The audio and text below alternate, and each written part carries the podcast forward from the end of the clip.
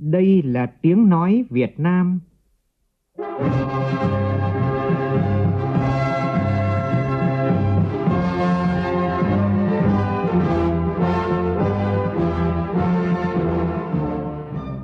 là tiếng nói Việt Nam phát thanh từ Hà Nội, thủ đô nước Cộng hòa xã hội chủ nghĩa Việt Nam.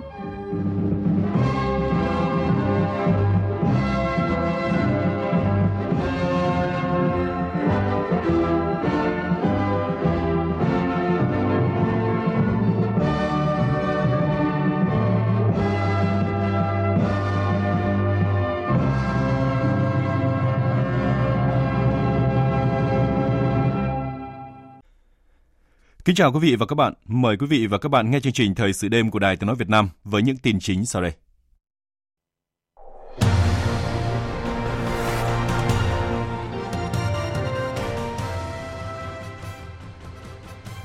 Phó Thủ tướng Thường trực Chính phủ Trương Hòa Bình tặng quà Tết cho đồng bào Chăm ở thành phố Hồ Chí Minh. Thành phố Hồ Chí Minh trao 2.000 phần quà xuân cho sinh viên đón Tết xa nhà.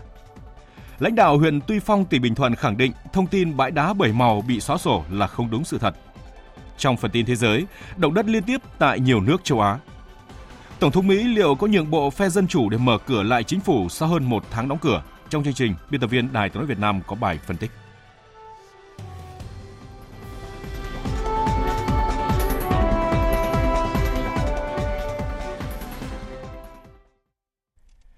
Bây giờ là nội dung chi tiết. Nhân dịp Tết Nguyên đán Kỷ Hợi 2019, hôm nay tại thành phố Hồ Chí Minh, đồng chí Trương Hòa Bình, Ủy viên Bộ Chính trị, Phó Thủ tướng Thường trực Chính phủ đã đến thăm tặng quà Tết cho đồng bào dân tộc Chăm, tặng học bổng cho sinh viên, học sinh dân tộc Chăm Khmer đang sinh sống tại thành phố Hồ Chí Minh. Tin chi tiết cho biết. Tại quận 8, Phó Thủ tướng Thường trực Trương Hòa Bình cùng lãnh đạo Ủy ban Dân tộc, Ban Tôn giáo Chính phủ, đại diện các ban ngành của thành phố cùng các mạnh thường quân đã trao hơn 350 phần quà Tết trị giá 700.000 đồng một phần cho đồng bào dân tộc Chăm, tặng 100 suất học bổng trị giá 1 triệu đồng một suất cho sinh viên học sinh dân tộc Chăm Khmer. Nhân dịp Tết cổ truyền của dân tộc sắp đến, Phó Thủ tướng Thường trực Chính phủ Trương Hòa Bình chúc toàn thể đồng bào dân tộc ở thành phố Hồ Chí Minh và cả nước sức khỏe, hạnh phúc, đón xuân sum vầy ấm áp. Phó Thủ tướng mong rằng các tổ chức doanh nghiệp tiếp tục hỗ trợ bà con người Chăm, nhất là trong tạo công ăn việc làm, tạo ra các sản phẩm phục vụ nhu cầu tiêu dùng và có thể xuất khẩu. Phó Thủ tướng cũng yêu cầu các sở ngành đoàn thể thành phố Hồ Chí Minh rà soát phân loại để có sự hỗ trợ hợp lý kịp thời cả về vật chất lẫn tinh thần, nhất là ở thời điểm Tết Nguyên đán Kỷ Hợi đang đến gần, tuyệt đối không để một hộ dân khó khăn nào không có Tết. Cũng trong hôm nay tại huyện Cần Duộc, Phó Thủ tướng Thường trực Trương Hòa Bình đã dự họp mặt mừng Đảng mừng Xuân của huyện và cùng các nhà tài trợ trao 1.500 phần quà Tết, 30 xe đạp, 10 bộ máy vi tính và 2 căn nhà tình nghĩa với tổng trị giá 1,3 tỷ đồng cho các bà mẹ Việt Nam anh hùng lực lượng vũ trang, gia đình chính sách, lực lượng nòng cốt, người có hoàn cảnh khó khăn và các em học sinh nghèo hiếu học. Sáng nay phát biểu tại buổi gặp mặt 100 kiều bào tiêu biểu về nước đón Tết cổ truyền và tham dự chương trình Xuân Quê Hương 2019, ông Trần Thanh Mẫn, Bí thư Trung ương Đảng, Chủ tịch Ủy ban Trung ương Mặt trận Tổ quốc Việt Nam khẳng định, Ủy ban Trung ương Mặt trận Tổ quốc Việt Nam và Ủy ban Nhà nước về người Việt Nam ở nước ngoài sẽ tiếp tục là địa chỉ tin cậy, là cầu nối cho bà con kiều bào sinh sống xa Tổ quốc, thêm gắn bó với quê hương và góp phần cùng nhân dân trong nước xây dựng một đất nước Việt Nam dân chủ, giàu mạnh, tự do và hạnh phúc. Phóng viên Lại Hoa phản ánh. Trong không khí ấm áp, nhiều bà con kiều bào thể hiện niềm vui khi về đón Xuân Kỷ Hợi, phấn khởi trước những đổi thay của quê hương, đồng thời bày tỏ nguyện vọng được đóng góp công sức trí tuệ vào công cuộc xây dựng đất nước. Các đại biểu đại diện cộng đồng người Việt Nam đang sinh sống ở nước ngoài mong muốn Ủy ban Trung ương Mặt trận Tổ quốc Việt Nam và Ủy ban Nhà nước về người Việt Nam ở nước ngoài tiếp tục hỗ trợ bà con kiều bào giải quyết vấn đề địa vị, pháp lý, quan tâm đến việc dạy tiếng Việt, giữ gìn, phát huy bản sắc văn hóa dân tộc trong cộng đồng người Việt Nam ở nước ngoài, tạo điều kiện thuận lợi cho kiều bào về đầu tư tại quê hương. Ông Trần Hải Linh đang sinh sống và làm việc tại Hàn Quốc mong muốn. Chúng tôi mong muốn rằng là với cái chính phủ kiến tạo giống như Thủ tướng Nguyễn Xuân Phúc đã nói thì chúng tôi cũng hy vọng rằng chúng tôi là những người con xa quê, chúng tôi cũng có những hiểu biết nhất định giữa Việt Nam và Hàn Quốc và chúng tôi sẽ có những cái phương án để phối hợp làm sao đó để thúc đẩy tiếp cái sự phát triển giữa Việt Nam và Hàn Quốc, đặc biệt là trong mối quan hệ giữa giao thương, giáo dục cũng như các mối quan hệ về kinh tế, thương mại. Các đại biểu khẳng định luôn hướng về quê hương đất nước với mong muốn đóng góp một phần tâm sức trí tuệ cho sự phát triển của đất nước. Ông Kim Bồ Ngô, kiều bào tại Canada cho biết. Về Việt Nam là mình nghĩ là Việt Nam có nhiều cơ hội lắm. Cho nên mấy bạn trẻ với mình là mình có đi làm nước ngoài, có kinh nghiệm nước ngoài và có thể cơ hội để kết nối Việt Nam và thế giới luôn. Không phải là một mình về văn hóa trẻ mà thực sự về kinh nghiệm nữa, để cách làm về tài chính, về luật sư, về quảng cáo nhiều thứ lắm. Cho nên nếu mà nhà nước của mình cũng hỗ trợ về cái này là mình quá tuyệt vời, quá vui. Tại vì thực sự mình muốn về Việt Nam để hiểu về quê hương của mình mà giúp cho nước của mình phát triển luôn.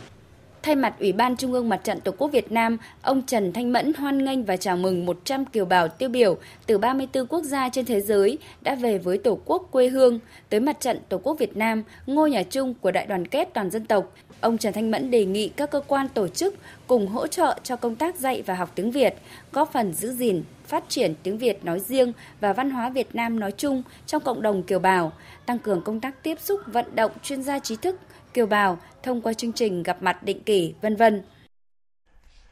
Hôm nay, ông Phan Ngọc Thọ, Chủ tịch Ủy ban nhân dân tỉnh Thừa Thiên Huế đến thăm và tặng quà Tết cho các hộ nghèo và cận nghèo khu vực Thượng Thành, Đại Nội Huế. Đây là những hộ dân nằm trong diện di dời tái định cư theo đề án di dân ra khỏi khu vực 1 Kinh Thành Huế mà tỉnh này tập trung triển khai trong năm nay. Tại buổi gặp mặt tặng quà, ông Phan Ngọc Thọ chia sẻ với bà con về đề án di dân ra khỏi khu vực 1 Kinh Thành Huế. Theo ông Thọ, tỉnh Thừa Thiên Huế đang tích cực kiểm đếm xây dựng khu tái định cư nhằm sớm di chuyển người dân đến nơi ở mới. Để quá trình di dời được thành công như mục tiêu đề án hướng tới, lãnh đạo tỉnh rất cần sự đồng thuận từ người dân. Tại buổi gặp mặt, người dân đề đạt nguyện vọng được chuyển đến nơi ở mới với cuộc sống tốt hơn nơi ở cũ. Đa số bà con mong muốn được bố trí đất và kinh phí để tự xây dựng nhà cửa thay vì bố trí căn hộ chung cư. Ông Phan Ngọc Thọ khẳng định chủ trương của tỉnh là sẽ bố trí cho mỗi hộ dân một mảnh đất cùng tiền đền bù để người nghèo cũng có thể làm nhà ngay tại khu tái định cư. Dịp này, ông Phan Ngọc Thọ đã trao 52 suất quà Tết, mỗi suất trị giá hơn 1 triệu đồng tặng các hộ dân vui xuân đón Tết đầm ấm. Phần lớn bà con ở khu vực 1 Kinh Thành này, hộ cận nghèo, rồi có một số hộ nghèo, đời sống hết sức khó khăn, lao động chính, lao động phổ thông. Cho nên thì tỉnh đã triển khai rất nhiều cái giải pháp để chuẩn bị cho cuộc di dời mang tính chất lịch sử này. Trong những phương án để tạo việc làm, để tạo sinh kế bà con đào tạo nghề để họ có thể làm việc tại các cơ sở sản xuất kinh doanh trên địa bàn thành phố Huế, để người dân có thu nhập sớm ổn định trên mảnh đất mà bà con di dời đến. Với mục tiêu người người nhà nhà đều có thể vui xuân đón Tết, năm nay tỉnh Hải Dương chi gần 40 tỷ đồng để chăm lo đời sống cho người nghèo và gia đình chính sách. Tin của cộng tác viên Mai Linh tại khu vực Đông Bắc. Tết Nguyên đán Kỷ Hợi năm 2019, tỉnh Hải Dương quyết định trích ngân sách gần 40 tỷ đồng để chăm lo, tặng quà cho người nghèo, người có công, gia đình chính sách và các đối tượng bảo trợ xã hội trên địa bàn tỉnh. Mặt trận Tổ quốc tỉnh phối hợp cùng với một số đơn vị tổ chức chương trình Xuân ấm tình người nhằm vận động các tổ chức, doanh nghiệp, nhà hào tâm quyên góp, ủng hộ, tặng quà cho các hộ nghèo và người có hoàn cảnh đặc biệt khó khăn. Ông Vũ Hồng Khiêm, Giám đốc Sở Lao động Thương binh Xã hội tỉnh Hải Dương cho biết. Thực hiện cái chủ trương chính sách của cả nhà nước cũng như là bằng cái ngân sách của tỉnh và cái sự phát động của toàn xã hội, thì có thể nói là tới cái thời điểm này là chúng tôi đã chuẩn bị tương đối là chu đáo cho các cái đối tượng người có công và những cái đối tượng nghèo, với một cái tinh thần cho mọi người, mọi nhà vui đón xuân, bình an. Chiều nay, Trung tâm hỗ trợ học sinh sinh viên Thành phố Hồ Chí Minh tổ chức chương trình họp mặt sinh viên đón Tết xa nhà Xuân Kỷ Hợi 2019. Tin của phóng viên Mỹ Dung, thường trú Đài Tiếng nói Việt Nam tại Thành phố Hồ Chí Minh. Năm nay, chương trình họp mặt sinh viên đón Tết xa nhà dành tặng 2.000 phần quà gồm bánh kẹo, báo xuân và bao lì xì cho sinh viên khó khăn. Không chỉ được nhận quà, lời thăm hỏi động viên, các bạn sinh viên còn được tham gia văn nghệ đón xuân, giao lưu với các nghệ sĩ, ca sĩ nổi tiếng và được tâm sự chia sẻ với các bạn đồng cảnh ngộ. Quê tận tỉnh Lào Cai và hoàn cảnh gia đình quá khó khăn, Tết năm nay, Lù Đình Khởi, sinh viên năm nhất trường Cao đẳng Kinh tế Kỹ thuật Vinatec Thành phố Hồ Chí Minh, quyết định ở lại làm thêm để kiếm tiền trang trải chi tiêu cho học kỳ 2.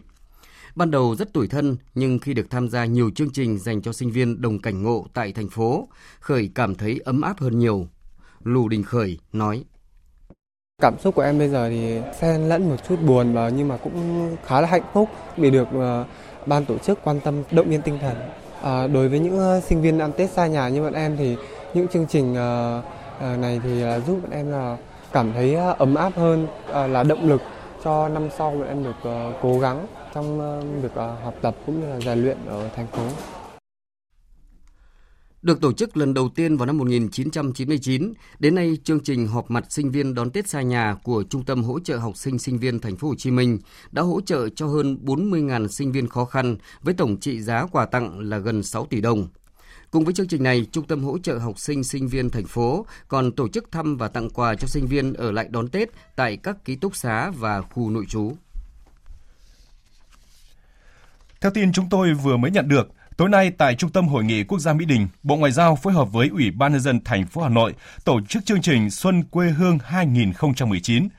Tổng Bí thư, Chủ tịch nước Nguyễn Phú Trọng dự và phát biểu chúc Tết mừng xuân bà con kiều bào.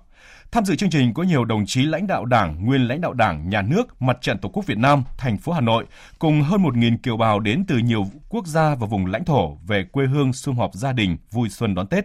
Phóng viên Xuân Dần đưa tin. Phát biểu tại chương trình, Phó Thủ tướng Bộ trưởng Ngoại giao Phạm Bình Minh cho biết, năm 2018, bà con kiều bào luôn hướng về quê hương đất nước, tiếp tục đoàn kết tương trợ lẫn nhau để xây dựng cộng đồng vững mạnh, hòa nhập thành công, có vị thế cao, có nhiều đóng góp cho nước sở tại. Cộng đồng người Việt Nam ở nước ngoài luôn nhận được sự theo dõi, quan tâm thường xuyên của các đồng chí lãnh đạo cấp cao của Đảng, Nhà nước. Công tác về người Việt Nam ở nước ngoài tiếp tục được triển khai tích cực và chủ động. Các hoạt động hỗ trợ bà con củng cố địa vị pháp lý, gìn giữ bản sắc dân tộc, công tác thông tin tuyên truyền được đẩy mạnh, đáp ứng nhu cầu của kiều bào. Phát biểu chúc Tết mừng xuân bà con kiều bào, Tổng Bí thư Chủ tịch nước Nguyễn Phú Trọng nhiệt liệt chào mừng bà con kiều bào từ khắp nơi trên thế giới trở về quê cha đất tổ ăn Tết đón xuân. Gửi lời thăm hỏi và lời chúc mừng năm mới tốt đẹp tới những người con của quê hương Việt Nam đang sinh sống, làm việc và học tập ở nước ngoài, chưa có điều kiện về nước ăn Tết năm nay. Tổng Bí thư Chủ tịch nước Nguyễn Phú Trọng cho biết, đối với đất nước và dân tộc Việt Nam, bà con kiều bào dù ở bất cứ nơi đâu luôn luôn là một phần máu thịt không thể tách rời của Tổ quốc. Giới thiệu những thành quả to lớn toàn diện mà đất nước ta đạt được trong năm qua, Tổng Bí thư Chủ tịch nước Nguyễn Phú Trọng cho biết, trong thành tựu chung đó có sự đóng góp quý báu và rất quan trọng của cộng đồng người Việt Nam đang sinh sống, làm việc và học tập ở nước ngoài. Tổng Bí thư Chủ tịch nước Nguyễn Phú Trọng bày tỏ tin tưởng với những kết quả đạt được đã và đang tạo dựng nền móng vững chắc, góp phần củng cố niềm tin, khơi dậy lòng yêu nước, niềm tự hào dân tộc và tạo điều kiện thuận lợi để những người con đất Việt tiếp tục chung tay vững bước trên con đường đổi mới, vượt qua mọi khó khăn thử thách, tận dụng tốt thời cơ thuận lợi, cùng nhau xây dựng một tương lai rạng ngời, một nước Việt Nam dân giàu, nước mạnh, dân chủ, công bằng, văn minh. Chương trình Thời sự đêm sẽ được tiếp tục với các tin đáng chú ý khác. Trước thông tin bãi đá bảy màu ở xã Bình Thạnh, huyện Tuy Phong, tỉnh Bình Thuận, một điểm tham quan độc đáo bị xóa sổ, lãnh đạo Ủy ban Nhân dân huyện Tuy Phong đã bác bỏ và cho rằng đó là thông tin sai sự thật. Tin của Việt Quốc, phóng viên cơ quan thường trú tại Thành phố Hồ Chí Minh. Chiều nay, ông Huỳnh Văn Điển, Chủ tịch Ủy ban Nhân dân huyện Tuy Phong đã ký báo cáo nhanh gửi Ủy ban Nhân dân tỉnh Bình Thuận về vụ việc. Báo cáo cho biết, ngày 9 tháng 1 năm 2019, Ủy ban Nhân dân xã Bình Thạnh phát hiện ông Cao Văn Tự, người dân địa phương, có đất nông nghiệp trong khu vực, đã tự ý san lấp mặt bằng nhưng không xin phép chính quyền. Ủy ban Nhân dân xã đã lập biên bản vi phạm hành chính đối với hành vi của ông Cư. Tuy nhiên, ông Cư không chấp hành mà tiếp tục lén lút thực hiện việc san ủi trái phép. Phần đất san ủi dư thừa bị đẩy về phía biển. Do tác động của gió mùa Đông Bắc và thủy triều nên một phần đất đã tràn xuống bờ biển tại khu vực giữa bãi đá Bảy Màu và bãi đá rêu Bà Khòm với chiều dài khoảng 100 mét. Chính quyền xã đang tiến hành lập biên bản vi phạm hành chính lần 2 đối với ông Cư. Do vậy, theo Ủy ban Nhân dân huyện Tuy Phong, việc một hộ dân ở địa phương san lấp mặt bằng gây ảnh hưởng đến bãi đá Bảy Màu và bãi rêu ở bãi biển xã Bình Thạnh là có thật. Nhưng thông tin cho rằng bãi đá Bảy Màu độc nhất vô nhị Việt Nam bị xóa sổ là phóng đại quá mức và không đúng thực tế. Trên trang Facebook cá nhân, ông Huỳnh Văn Điển, Chủ tịch Ủy ban Nhân dân huyện Tuy Phong đã đăng status kêu gọi mọi người hãy bình tĩnh, đồng thời khẳng định thông tin bãi đá Bảy Màu và bãi rêu Bình Thạnh bị san ủi phá hủy là không đúng sự thật. Một vụ cháy vừa xảy ra tại một quán karaoke ở quận Hồng Bàng, thành phố Hải Phòng, lan sang 2 tòa nhà lân cận và thiêu rụi rất nhiều tài sản. Rất may là không có thiệt hại về người. Tin chi tiết của phóng viên Thanh Nga, thường trú khu vực Đông Bắc. Vụ cháy xảy ra tại quán karaoke Venus, số 6 đường Hồng Bàng, phường Trại Chuối, quận Hồng Bàng, thành phố Hải Phòng. Ngọn lửa xuất phát từ tầng 2 của quán, sau đó nhanh chóng lan sang công ty cổ phần thiết bị Tân Phát và phòng công chứng trung tâm bên cạnh. Ngọn lửa và cột khói bốc cao khiến nhiều người dân xung quanh hoảng sợ, sơ tán và di chuyển tài sản ra khỏi khu vực. Công an quận Hồng Bàng đã huy động 6 xe chữa cháy cùng hàng chục chiến sĩ cảnh sát phòng cháy chữa cháy, dập lửa và tìm kiếm cứu nạn. Do đám cháy xảy ra gần ngã tư, khu vực đông người qua lại nên đã gây ùn tắc kéo dài, lực lượng chức năng phải phân luồng điều tiết giao thông, hướng dẫn người dân đi qua an toàn. Sau khi đám cháy được dập tắt, quán karaoke Venus bị thiệt hại nặng với nhiều thiết bị ở tầng 2 bị thiêu rụi hoàn toàn. Nguyên nhân vụ cháy đang được điều tra làm rõ. Ông Đặng Đức Hiển, Chủ tịch Ủy ban nhân dân phường Trại Chuối, quận Hồng Bàng cho biết. Một thời gian ngắn là phòng cháy xuống và các đồng chí chiến sĩ phòng cháy nhiệt tình dập cháy, thì thiệt hại về người không có, thiệt hại về tài sản thì ở đây nó chỉ cháy nó lóc tầng 2 thôi, chứ không cháy tầng 1, nếu cháy tầng 1 thì cháy tan hết. Tối nay là niêm phong toàn bộ lại để mai bắt đầu khám nghiệm hiện trường. Phóng viên Đài Tiếng nói Việt Nam tại miền Trung đưa tin là vào khoảng 19 giờ tối nay, một xe khách 29 chỗ ngồi chạy theo hướng Huế Đà Nẵng. Khi xe đến đầu cửa hầm phía bắc thuộc hầm đường bộ đèo Hải Vân, thị trấn Lăng Cô, huyện Phú Lộc, tỉnh Thừa Thiên Huế thì bất ngờ mất lái và đâm vào bậc lan can dành cho người đi bộ, gây tai nạn nghiêm trọng. Theo Trung tá Nguyễn Hoàng Vũ, trạm trưởng trạm cảnh sát giao thông Phú Lộc, phòng cảnh sát giao thông Thừa Thiên Huế thì vụ tai nạn khiến 5 người trên xe bị thương, trong đó có một cháu bé thì bị thương nặng. Ngay sau khi vụ tai nạn xảy ra, lực lượng cảnh sát giao thông tỉnh Thừa Thiên Huế phối hợp với người dân đưa những người bị thương vào bệnh viện cấp cứu, phân luồng cho xe đi vào hầm một chiều để tránh ùn tắc giao thông. Hiện thì cơ quan chức năng vẫn đang điều tra xác định nguyên nhân vụ tai nạn. Chiều nay, Hội nhiếp ảnh nghệ thuật thành phố Cần Thơ khai mạc triển lãm ảnh nghệ thuật lần thứ 33 với chủ đề Nghề truyền thống. Đây là một trong những hoạt động ý nghĩa mừng Đảng quang vinh, mừng Xuân Kỷ Hợi 2019, đồng thời kỷ niệm 15 năm thành phố Cần Thơ trực thuộc Trung ương. Phóng viên Ngọc Hân, thường trú khu vực đồng bằng sông Cửu Long đưa tin.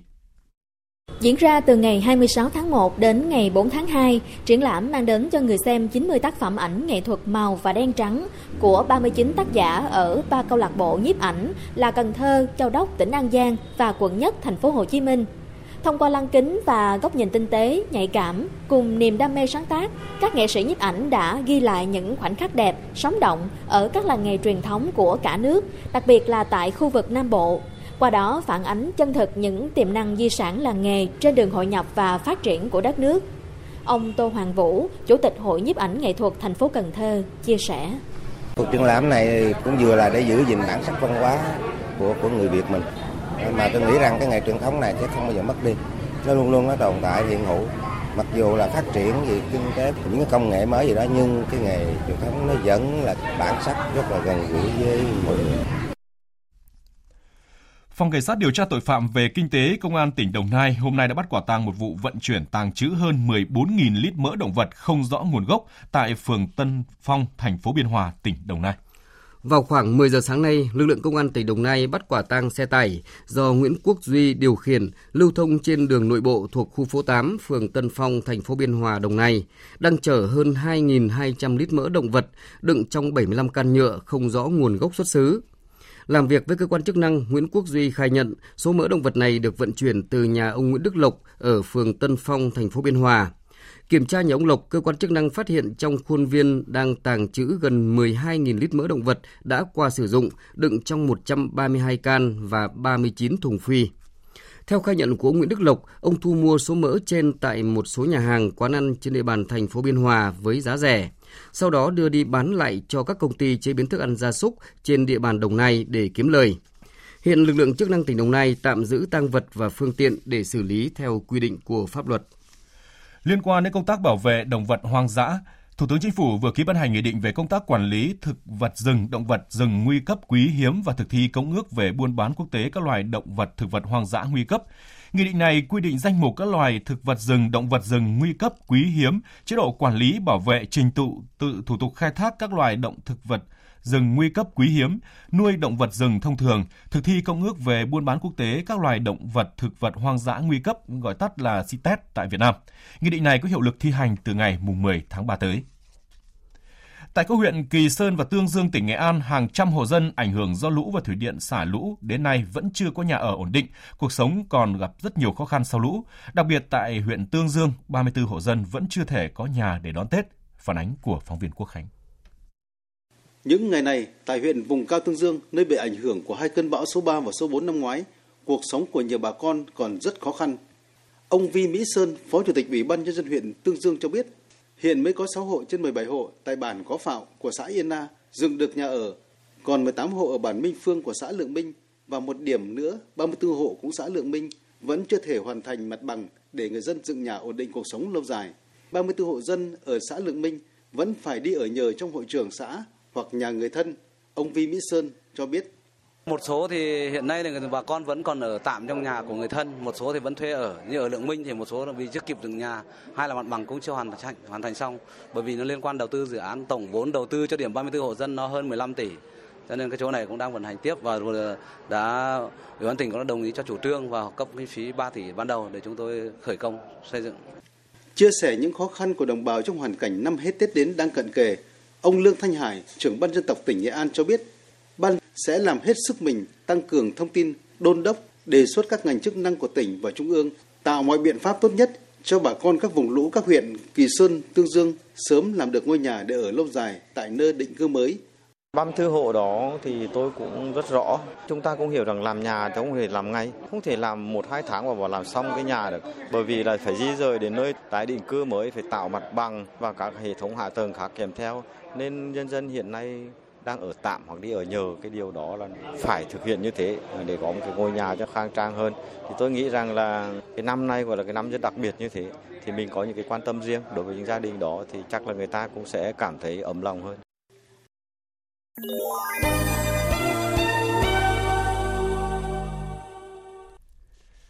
Chương trình Thời sự đêm sẽ đến tiếp tục với phần tin thế giới. Theo cơ quan khí tượng và địa vật lý Indonesia, chiều nay một trận động đất có cường độ 6,2 độ Richter đã làm rung chuyển tỉnh Maluku, miền đông nước này. Tuy nhiên, không có cảnh báo sóng thần nào được đưa ra sau động đất. Ban đầu, cơ quan này thông báo trận động đất trên có cường độ 6,6 độ Richter. Hiện chưa có thông báo về tình hình thương vong cũng như thiệt hại do trận động đất này gây ra. Trong khi đó, thì cơ quan khảo sát địa chất Mỹ thông báo một trận động đất có cường độ 5,8 độ Richter đã xảy ra ở khu vực cách thành phố Dobo, thủ phủ tỉnh Maluku 58 km về hướng Tây Tây Bắc. Tâm chấn của trận động đất nằm ở độ sâu 10 km. Chiều cùng ngày, tỉnh Iwate, Nhật Bản trên đảo Honshu đã hứng chịu trận động đất cường độ 5,7 độ Richter. Cơ quan khí tượng học Nhật Bản thông báo trận động đất xảy ra lúc 17 giờ 23 phút với tâm chấn ở độ sâu 30 km. Sáng cùng ngày, một trận động đất cường độ 6,2 độ Richter đã làm rung chuyển khu vực cách Chirovanga, quần đảo Solomon, 50 km về phía tây nam của Nhật Bản. Liên quan đến những bất ổn chính trị tại Venezuela, đại sứ Venezuela tại Nga Carlos Rafael Faria Tososa tuyên bố chính quyền Caracas sẵn sàng chấp nhận trung gian hòa giải của Nga để thiết lập đối thoại với phe đối lập. Theo quan chức ngoại giao này, phía Venezuela hiểu rõ Nga có kinh nghiệm trong vấn đề trung gian hòa giải cho các cuộc xung đột nghiêm trọng trên thế giới. Do đó, chính phủ của Tổng thống Maduro đã chấp nhận lời đề nghị này. Ông Totosa cho biết thêm, ngoài Nga, Mexico và Uruguay cũng đề nghị làm trung gian hòa giải. Cùng ngày, Nga đã phản đối việc Mỹ bổ nhiệm ông Elliot Abrams làm đặc phái viên mới của nước này tại Venezuela, gọi đây là ý đồ nhằm chi phối tình hình chính trị quốc gia Nam Mỹ. Trong một tuyên bố trên trang Facebook, người phát ngôn Bộ Ngoại giao Nga Maria Zakharova nhấn mạnh, động thái này là kế hoạch của Washington nhằm áp đặt sự kiểm soát tình hình chính trị tại Venezuela. Trong khi đó, trả lời phỏng vấn kênh truyền hình Antena 3 của Tây Ban Nha, Chủ tịch Quốc hội Juan Guaido, người tự xưng là Tổng thống lâm thời của Venezuela, tuyên bố là cần phải tiến hành bầu cử trước thời hạn trong vòng từ 6 đến 9 tháng nữa. Ông Guaido cho biết Venezuela là quốc gia chủ quyền và xung đột trong nước phải do người Venezuela giải quyết. Ông Guaido một lần nữa nhắc lại rằng phe đối lập không sẵn sàng đàm phán với Tổng thống Maduro và theo ông thì điều duy nhất có thể thực sự giải quyết cuộc xung đột chính trị là bầu cử tự do. Iran tuyên bố không thương lượng về chương trình tên lửa. Hôm nay, người phát ngôn Bộ Ngoại giao Iran Qasemi tuyên bố là tên lửa của Iran là nhằm mục đích răn đe và không thể thương lượng được. Theo ông Qasemi, khả năng quân sự của Iran là một phần của sức mạnh quốc phòng hợp pháp của đất nước và là thứ bảo đảm an ninh quốc gia dựa trên học thuyết răn đe. Theo đó, Iran thiết kế khả năng phòng thủ dựa trên đánh giá thực tế về các mối đe dọa hiện có. Tuyên bố được đưa ra khi Pháp hôm qua tuyên bố sẵn sàng áp đặt thêm các biện pháp trừng phạt nhằm vào Iran nếu không có bước tiến nào được đưa ra trong các cuộc đối thoại về chương trình tên lửa đạn đạo của nước này.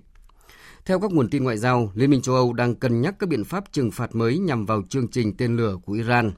Các biện pháp trừng phạt mới có thể bao gồm đóng băng tài sản, cấm đi lại đối với lực lượng vệ binh cách mạng Iran và những người liên quan đến chương trình tên lửa đạn đạo của nước này.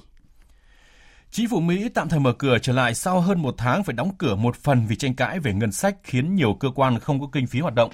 Theo đó, Tổng thống Mỹ Donald Trump và phe Dân Chủ đã đạt được một thỏa thuận pháp lý về việc mở cửa lại chính phủ cho đến ngày 15 tháng 2 tới.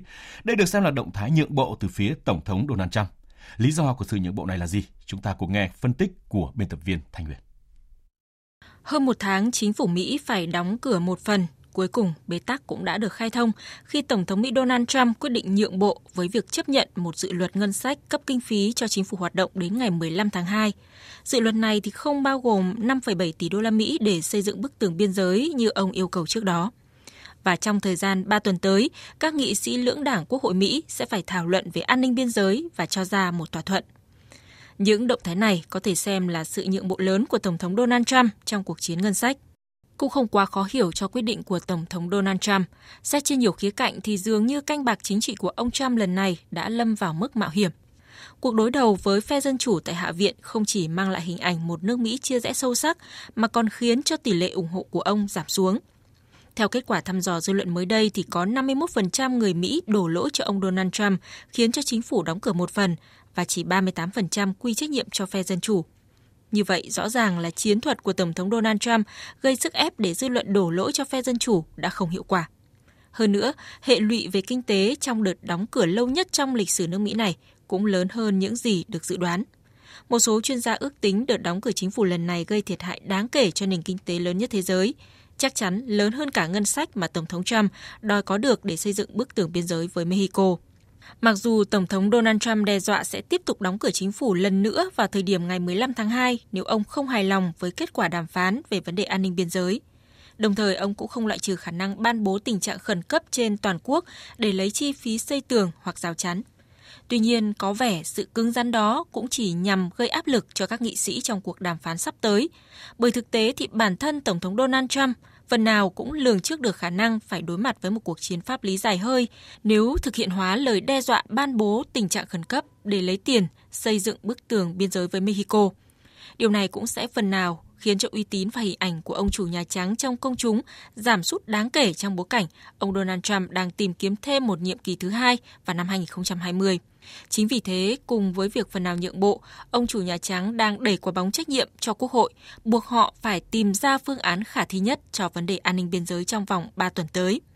Nhìn ở khía cạnh này thì có thể thấy trong cuộc chiến ngân sách lần này, Tổng thống Donald Trump đã nhượng bộ, nhưng sự nhượng bộ này không có nghĩa là ông đã thất bại. Tiếp tục chương trình là những thông tin về thời tiết. Dự báo thời tiết. Phía Tây Bắc Bộ nhiều mây, có mưa nhỏ vài nơi, trưa chiều giảm mây trời nắng, gió nhẹ, trời rét, nhiệt độ từ 13 đến 24 độ. Phía Đông Bắc Bộ và khu vực Hà Nội nhiều mây, có mưa nhỏ vài nơi, sáng sớm có nơi có sương mù, gió Đông Bắc đến Đông cấp 2, cấp 3, trời rét, nhiệt độ từ 13 đến 22 độ. Các tỉnh từ Thanh Hóa đến Thừa Thiên Huế nhiều mây, phía Bắc có mưa nhỏ vài nơi, phía Nam có mưa, mưa rào rải rác, gió Bắc đến Tây Bắc cấp 2, cấp 3, phía Bắc trời rét, nhiệt độ từ 15 đến 25 độ. Các tỉnh ven biển từ Đà Nẵng đến Bình Thuận, phía Bắc nhiều mây, có mưa, mưa rào rải rác, phía Nam mây thay đổi, có mưa rào vài nơi, gió Đông Bắc cấp 2, cấp 3, có nơi cấp 3, cấp 4, nhiệt độ từ 19 đến 27 độ. Tây Nguyên đêm không mưa, ngày nắng, gió Đông Bắc đến Đông cấp 2, cấp 3, nhiệt độ từ 16 đến 28 độ. Nam Bộ đêm không mưa, ngày nắng, gió Đông Bắc đến Đông cấp 2, cấp 3, nhiệt độ từ 21 đến 33 độ. Dự báo thời tiết biển. Vịnh Bắc Bộ có mưa vài nơi, tầm nhìn xa trên 10 km, gió Đông Bắc cấp 4, cấp 5. Vùng biển từ Quảng Trị đến Quảng Ngãi có mưa rải rác ở ven bờ, tầm nhìn xa trên 10 km, giảm xuống 4 đến 10 km trong mưa, gió Đông Bắc cấp 6, giật cấp 7, cấp 8, biển động.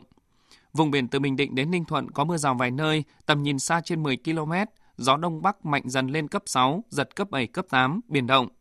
Vùng biển từ Bình Thuận đến Cà Mau có mưa rào và dông vài nơi, tầm nhìn xa trên 10 km, gió Đông Bắc cấp 6, đêm có lúc cấp 7, giật cấp 8, biển động mạnh. Vùng biển từ Cà Mau đến Kiên Giang, bao gồm cả Phú Quốc, có mưa rào vài nơi, tầm nhìn xa trên 10 km, gió Đông Bắc đến Đông cấp 4.